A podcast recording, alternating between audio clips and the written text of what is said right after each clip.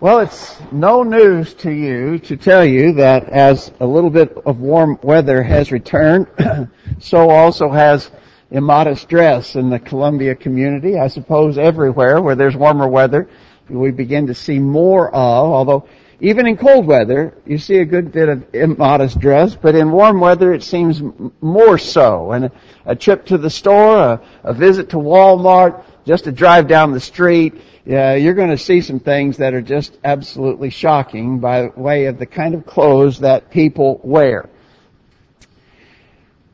Three different individuals have suggested to me recently that we need uh, a lesson to remind us about what the Bible teaches on modesty. And so uh, we're going to do that tonight. We're going to talk about that. We often try to touch on that subject in the springtime. There's only so much that can be said. And I can't suggest to you that I'm going to tell you anything new to, tonight that you haven't heard plenty of times before from others, from me. Uh, it, it's, it's hard to come up with an original way to say the same things over and over again. But it is important for us to be reminded about the importance of maintaining modesty. It's a, it's, it's not prevalent in the world. The world cares not a thing for it. Uh, we're under the influence of the world. I think especially under the influence of things we see on TV and the movies and the internet. just all kinds of immodesty, just in the extreme, of course. And so as Christians, we are challenged. And it's important for us to always keep in mind what God expects of us in regards to the clothes that we wear. We need to be reminded about important decisions we're making about the clothes that we wear we're just going to do that for a few minutes tonight. Again, as I said, uh, I hadn't thought too strongly about it, but just even recently, three different people suggested to me that we ought to talk about that again, and so I'm willing certainly to take that suggestion and, and, and run with it. Thanks for being here tonight. We're glad that you're here. We're glad that you care to come back on Sunday night to be a part of uh, this time of worship and Bible study. We appreciate you. We're encouraged by you. We certainly hope God is glorified by what we do here tonight. If you have any questions, especially on a subject like the, uh, uh, uh, unfortunately, I think what we would have to label as a controversial subject, like the one that we're dealing with tonight. I don't know why it needs to be controversial, but for some reason it is. Uh, and people sometimes get very upset uh, about things that are said along this line. If you are upset, please come to me directly about your upset, and let's talk about it, and let's uh, let's try to uh, try to work that out. I, I remember one time years ago, a fella came to me, uh, and, and, and to his credit, he, he came to me. He didn't talk to others behind my back. He came to me and said, I think that you have a problem with modesty. It's a hobby topic for you. You, you, you are on it all the time. I said, well, that, that, that may be so. You may be so. Let's think about that for a minute. I said, in a given calendar year, um, I preach about a hundred times, two times, 50 weeks a year, about a hundred, uh, approximately a hundred sermons a year. I said, I, I usually try to make it a point to make one of those on modesty. So 1% of my preaching is about modesty. I said, now, do you think that's overboard? Do you think that's too much? Extreme? Writing a hobby? He said, well, since you put it that way, I guess not. and so usually when we can talk things out like that, we, we can work out any disagreement or difficulty. I, this is not a hobby of mine. I, I, I don't even enjoy preaching on this subject, but I do think it's a necessary thing that we be reminded about what the Bible says on the subject of modesty. First of all, let's be reminded that God always has condemned exposing one's nakedness. Uh, and that's an important word, nakedness. For us today, when we talk about being naked, we think of absolutely without a stitch of clothing on. But that's not the necessary biblical definition of nakedness. And one of the very easy places to find out that nakedness does not mean total nudity in the Bible is to go way back to the beginning in Genesis chapter 3. After Adam and Eve had sinned. Let's read that. In Genesis 3, beginning verse 1, now the serpent was more subtle than any beast of the field. And when the woman saw that the tree was good, we're skipping some there obviously. When the woman saw that the tree was good for food and that it was pleasant to the eyes and a tree to be desired to make one wise, she took of the fruit thereof and did eat and gave also unto her husband with her and he did eat. And the eyes of them both were opened, and they knew that they were naked, and they sewed fig leaves together and made for themselves aprons.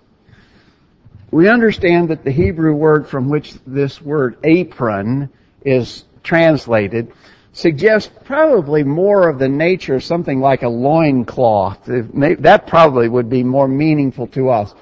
It was a, a small short garment that basically just covered the midsection of the body. And so it would have left the torso exposed on both man and woman. It would have left the legs mostly exposed on both the man and the woman. That was their effort to remedy the problem of nakedness. They knew they were naked. They, and in that sense, the word naked there was they were literally without clothes on, any at all, and they made for themselves aprons. But notice what happens when the, when God comes into the garden seeking for Adam, the Lord God called unto Adam and said unto him, Where art thou? And he said, I heard thy voice in the garden, and I was afraid. Notice, because I was naked, and I hid myself. Think about this for a minute. He, they had already made the aprons, and they, so they had on a garment that covered their basic midsection of their body. But when God called out Adam, Adam said, I was naked. I was afraid. The reason I was hiding myself from you is because I felt naked. I was naked. I was afraid. He, he felt he was still naked even after he had made those aprons for him and his wife. Well, apparently God agreed with that assessment from Adam because in verse 21, unto Adam also to his wife did the Lord God make coats of skins and clothe them. The word coats there comes from a Hebrew word that would suggest a garment like a tunic, something that would go from the shoulders to at least the knees or often all the way to the ground, but at least to the knees or below, a tunic-like garment that would have covered the torso of both man and woman, would have covered their thighs and the, and the upper part of their legs at least to their knees or beyond. That's what God made for them. So, get this progression. When they realized that they didn't have any clothes on, they made aprons for themselves. That word suggests covering just the midsection, just the private parts of the body on both the man and the woman. But when God came seeking Adam, Adam said, I really, you know, I really still felt naked. And apparently God agreed that he was still naked, naked in the sense not properly covered, not having enough of the body covered. Parts of the body were exposed that ought not to be exposed, and to remedy that, God made coats for them. And so this, this very early episode gives us a real good understanding about the biblical notion of nakedness. And it's always been a shame to have nakedness exposed. A text that we've studied many times in the past, but I think is still a real important text in this consideration of modesty, comes from Exodus chapter 28, beginning verse 40. Now this has to do with the clothes that were prescribed for the priests to wear. Now I want to make this clear because some people have tried to, to, quibble on this. I'm not saying that we ought to dress like the Old Testament priests. We are not Old Testament priests. We're not required to wear the same kinds of clothes that the priests had. We're just using this as a place that helps us define biblical nakedness because without question, the, the Bible makes it clear that it's always a shame to expose one's nakedness. And so what is that nakedness? That's what we're trying to get a handle on.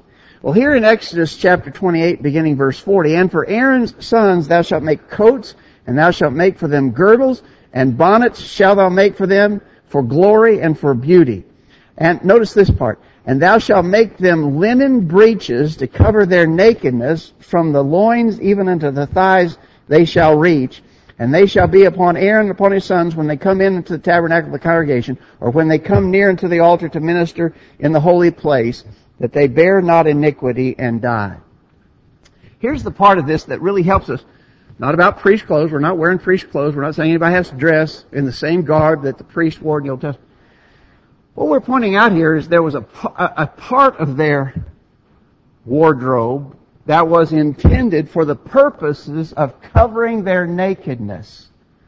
And it was linen breeches or breeches. We'd say breeches. They were to wear linen breeches. This were, these were their undergarments. These weren't even exposed normally. These were clothes they wore under their priestly robes with the idea that as they went about their way, there was some pretty heavy work involved in administering the sacrifices at the tabernacle. And it would be possible that in the course of all that, maybe their robes get out of sorts. And maybe someone see up underneath their robes. And they'd be able to see a part of the body prescribed as nakedness. And these breeches were there to prevent that. The, normally, nobody would even, it wasn't like the priests were going about their business wearing Bermuda shorts.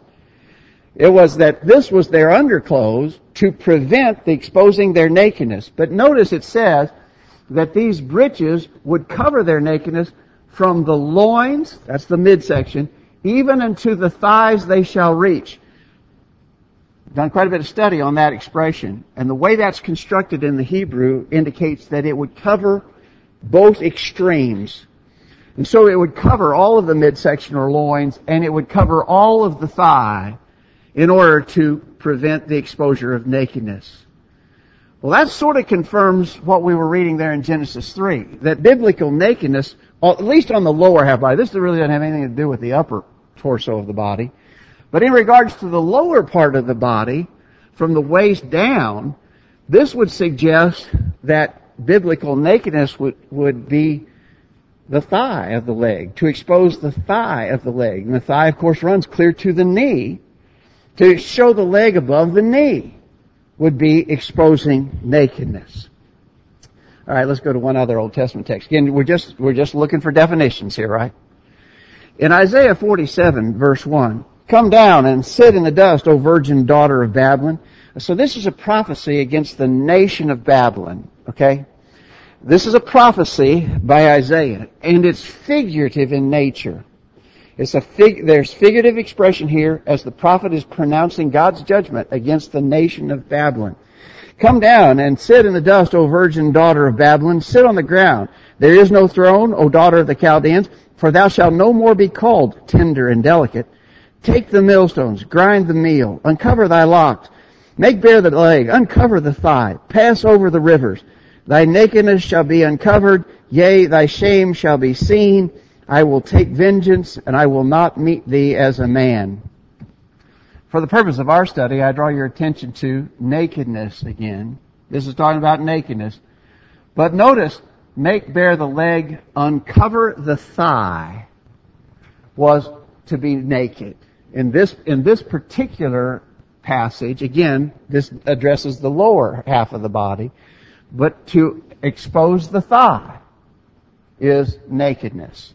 And so I think that that's real helpful for us, knowing that God has always condemned exposing one's nakedness, and knowing that nakedness doesn't mean to have not a stitch of clothes on. Biblical nakedness is just to expose parts of the body that are, are not to be exposed to others. Uh, uh, there's an exception to that in marriage, of course, I think. Obviously, I'm not even dealing with that exception. But in regards to how we conduct ourselves publicly in the view of others, to expose our nakedness is always condemned by God, and I think we've got a really good handle on what He means by that. I think it would involve keeping the torso of the body covered for both men and women, and also the leg to at least the knee or below. Uh, and, I, I reference these these Bible verses for that conclusion. That's not my conclusion. I don't. I I'm not trying to. If someone say, "Oh yeah, you're just trying to draw lines," I'm not trying to draw lines. I'm just trying to take the Bible at its word, what it means. And I think those passages are really very clear. Now, with that in mind, I just want to I just want to step back from a minute and and urge you to think seriously about the full application of that. I don't think that when when I see people in the church, especially young people in the church, and I see some of you wearing shorts, I don't think you're trying to push the limits. You're you're certainly not wearing short shorts uh, uh, or anything of that nature, and that's good, by the way. But I do see you wearing shorts that I think cannot possibly cover your nakedness all the time when you sit down. What happens when you sit down and you're wearing shorts? You wear knee-length shorts. With the idea in mind, I need to keep my leg covered to the knee. You do need to keep your leg covered to the knee. But you need to keep your leg covered to the knee all the time. Not just when you're standing perfectly upright. You need to keep your leg covered to the knee when you're sitting down. You know what happens when you sit down, right? Those shorts ride up and half of your thigh is exposed. When you stoop over, bend down, get in a car, you're showing a part of your body that is prescribed in the scriptures as nakedness. Now you've got to think about it. I, I, and I really think the young people are the ones who are particularly challenged about this, but I want you to think about that. That's not my rule. That's not the old fuddy-duddy preacher trying to establish arbitrary rules about what parts of your body you got to keep covered. The Bible says so. And so I really want to challenge you young people to think seriously about that. Uh, well, really, all of us to think seriously about that. There seems to be a clear biblical definition there that needs to be honored. I'll tell you something else that I think also needs to be addressed in regards to this, and it has to do with, well, I, I, I, we could talk about a lot of things. Uh, uh, low-cut dresses on women is a problem I read just recently about a church where they were having trouble getting the men to pass the Lord's Supper on Sunday because the men, when they were passing the Lord's Supper, were seeing things in the way that the women were dressed low-cut dresses that were exposing things that men should, other, men other than their husbands shouldn't be seeing. And I was just shocked by that. But this was, this was in a, a Church of Christ where they expressed that they were having trouble getting men who wanted to pass the Lord's Supper because the men had to avert their eyes. And how are you going to pass the elements of the Lord's Supper when you have to avert your eyes not to look at something you shouldn't be seeing? That should never be a problem, right? We ought, we ought to understand these these limitations of nakedness. We it ought to be easy. Right? Um, someone asked me to comment about this in particular, and I know some of our young people do this, and I think it's something that needs to be considered. I just throw this out for your consideration, and you're going to have to make a decision about it. But I think the decision ought to be pretty easy. Some of the young ladies wear leggings with a dress over it that's way shorter than they would wear if they didn't have the leggings on. Alright? I assume that the thought of that is that as long as the leggings are on, the shorts, or the dress can be as short as you want it to be. Or can it? I'm just asking the question. Well, what if the leggings were flesh colored? Would you go for that? Could you wear flesh colored leggings? Could you wear nylon hose? Could you wear pantyhose, which are really doing the same thing that the leggings are doing, only just without color? Could you wear pantyhose and a short, short skirt as long as the pantyhose were on? You see the question I'm asking? Uh, if, if whatever you're wearing is actually a covering, but it doesn't cover the form or fashion, if it doesn't, if it doesn't change the actual, what we're seeing, and I think that's a problem. And I, I, just want to encourage everybody to think about that. It's a popular trend in the world. I know that. Fashion is one thing. Modesty is another. And I think we've got to give some consideration to that. Again, know that God wants us to keep our nakedness covered. I think it's important to stress that we not only avoid nakedness, but also that we maintain modesty. Uh, modesty and shamefacedness is a higher standard. It's one thing to avoid your nakedness, but being modest and shamefaced is different. And that's really the standard that the Lord has set for His people. It's not how close to the line of nakedness can I get. I want, I want to get just as close as I can get without crossing the line and exposing my nakedness. That's the wrong mentality as Christians, we, ought, we ought to want to be modest. We ought to want to demonstrate shamefacedness. And this is really a higher standard. The passage that we look to for these words is 1 Timothy 2, verses 9 and 10. In like manner also that women adorn themselves in modest apparel, with shamefacedness and sobriety, not with braided hair or gold or pearls or costly array, but which becometh women professing godliness with good works. Notice the, the word or the phrase modest apparel. The word modest here, according to Vine, suggests orderly, well arranged, and decent. Well, I think I can understand the decent, but why would orderly, well arranged? You know, Cindy tells me you can't wear stripes with plaids. That's not well arranged. Stripes and plaids don't go together. Certain colors don't go together. You know, if you got on a black suit, you probably shouldn't wear brown shoes. Uh, that's not that's not very well, but that's not what that's not what this word's addressing. The Lord doesn't care if we wear brown shoes with a black suit. He doesn't care about that. This this orderly commentators will tell us that this orderliness and well arranged suggest that what I'm wearing needs to complement what I claim to be. It needs to go along with who I say that I am. That's what the well arranged and orderliness is, that I don't dress different from what I claim to be as a Christian. That my dress ought to correspond with the life that I claim to be living. That's what the word modest would imply. Shamefacedness is real straightforward. Shamefacedness, uh, according to Kenneth Wuest, means respectful timidity and humility. Key in on that word timidity. You know, of the people of the world, without doubt, dress in, in immodest clothes. They're not timid about that at all. There's no timidity on their part. Uh, and they're actually trying to expose as much of their bodies as they possibly can. They are not timid about that at all. We're supposed to be timid. We're supposed to have a respectful, respectful timidity. Some young people were asked, why do girls, for instance, wear revealing clothing? And you know what the overwhelming answer was from both boys and girls? Advertising. They're advertising themselves. They're advertising their bodies. And that's just the direct opposite of respectful timidity, right? And so this is the standard that God calls His people to. To be modest, to be shamefaced in the way that we dress. It's a much higher standard. We, we can talk about this definition of nakedness, and I think we should, and I think the Bible gives us that answer. But modesty means you don't even want to approach that. You're not trying to see how close you can get to that. Agreed?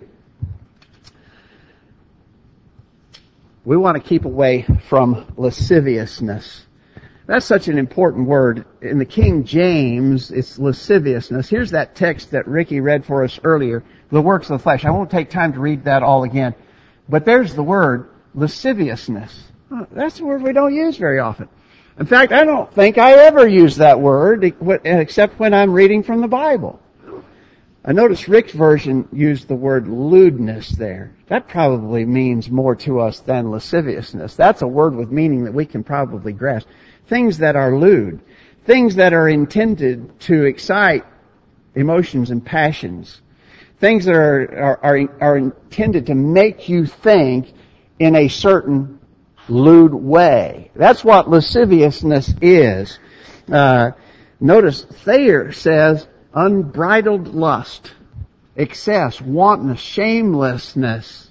We just talked about being shamefaced. Lasciviousness is of a person who's shameless. Wanton acts or manners, as filthy words, indecent bodily movements, unchaste handling of males and females. This word lasciviousness addresses a lot. But in regards to the clothes that people choose to wear, that's an important word to know. Vine says it is excess, absence of restraint, indecency, wantonness. The prominent idea is shameless conduct. We've got to avoid lasciviousness or lewdness in all that we do, in the way that we act, in the things that we, that we engage in, the activities we engage in. By the way, this word would be the word to make the argument against dancing. This is the word, uh, this is what's wrong with dancing. Did you notice down here? uh, indecent bodily movements, unchaste handling of males and females. What's wrong with dancing? It's, it's lasciviousness. It's lewdness. And so are a lot of clothes that people wear too, right? And we have got to avoid lasciviousness because they which do such things shall not inherit the kingdom of God. How important is this anyway? How important is this anyway? Well, it's just the preacher, and he already said every spring he tries to preach a sermon on modesty, and we've just got to sit through it, and we've got to take it, uh, and we can ignore that and go on and do whatever we want to do, but we just have to sit through that one sermon a year on modesty. It's just the price we pay. Well, I want to tell you something. it's a lot more serious than that. It keep you out of heaven. It keep you out of heaven if you practice lewdness, lasciviousness. If you're not careful about how you dress, it can keep you out of heaven. That's how serious that is. I want, I want that to sink in a minute. That's how serious this is. This is not just an academic discussion.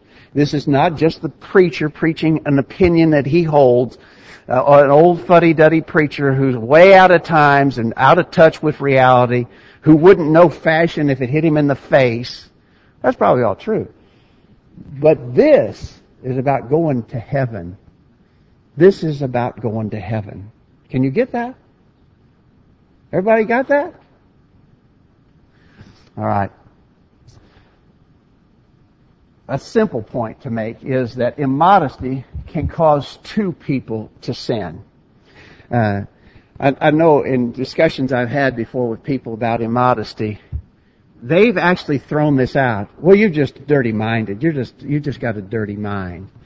Uh, I probably have told this story before, but I have an aunt, and she had three daughters who were just slightly younger than my brother and I, but we were all close in age. And they moved to an apartment complex, and the apartment complex had a swimming pool, and she was sending her daughters to the swimming pool in, in two-piece bathing suits. And I said, that's not right. I told my aunt, I said, that's just not right. How could you do that? How, why would you do that? And she, and she said, she, my own family, she said, you just got a dirty mind. And I said, you know what my response to her was? I said, well maybe I do, but a lot of guys do too, and they're ogling your daughters when they dress that way at the public swimming pool. So, you need to understand that immodesty can cause two people to sin. First of all, certainly the guy who's looking at that, he's sinning. Jesus said in Matthew chapter 5 verse 28, I say to you that whosoever looketh on a woman to lust after her hath committed adultery with her already in his heart. If you look and lust, you have sinned. And so there's one side of this equation. That, that if you allow yourself to look at such things and dwell upon such things and think about such things, you're sinning. And the immodesty of that person has got in your mind and you are allowing it to cause you to think things you shouldn't think. So one sinner is, is the one who looks, but the other sinner is the one who causes that look. In Matthew chapter 18 verse 7, woe to the world because of offenses, for it must needs be that offenses come, but woe to that man or woman by whom the offense cometh. And so the guy who looks is sinning, but the one who's causing that look is sinning too. And that has, uh, and so both parties need to exercise great caution. Finally, here's the bottom line, and this is what it's really all about. God wants us to be different from the world. That's the key concept that we have got to grasp. God wants us to be different from the world. Unfortunately, there's far too many Christians who really don't want to be different from the world. They want to be like the world. They want to see how close to the world they can get in all things, in, in where they go, what they say, activities they engage in, but in the way they dress. There are too many Christians who want to be like the world. God has called us out to be different. In 1 Thessalonians 4 verse 7, God hath not called us unto uncleanness, but unto holiness. God didn't call us to be His people so that we be just like the people of the world. He called us to be different. In Romans chapter 12 verse 1, I beseech you therefore, brethren, by the mercies of God, that ye present your bodies a living sacrifice, wholly acceptable unto God, which is your reasonable service, and be not conformed to this world, but be ye transformed by the renewing of your mind, that ye may prove what is that good and acceptable and perfect will of God. He didn't want us to be like the world. He wanted us to present our bodies as a sacrifice unto Him. We are to be different people, different from the world. And that's going to mean that we cannot follow worldly fashion trends. Uh, because we know that worldly fashion trends are going in the wrong direction. We've got to be different. We've got to be willing to pay that price, make that sacrifice. The Lord has called us to that. Well, I titled this Reminders About Modesty because I know that you know and have heard all of this plenty of times before. But it does, it is, it is necessary and it does help to be reminded. And I hope our reminder tonight will be an encouragement to us all. Pay that price. Determined to be different than the world.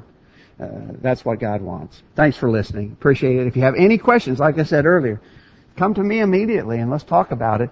If you disagree, I'll be glad to sit down and talk. I won't get mad. I promise. Well, sit down and talk about it. If I've said something that's wrong or can't be defended scripturally, say so, and we'll talk about it. And if, and if I've said anything in error, I'll retract it publicly. But if you have a problem, please talk to me about that. Let's sing a song of invitation. As we sing this song, if there are any who need our help in making your life right with God, let us know while we stand and sing this song. I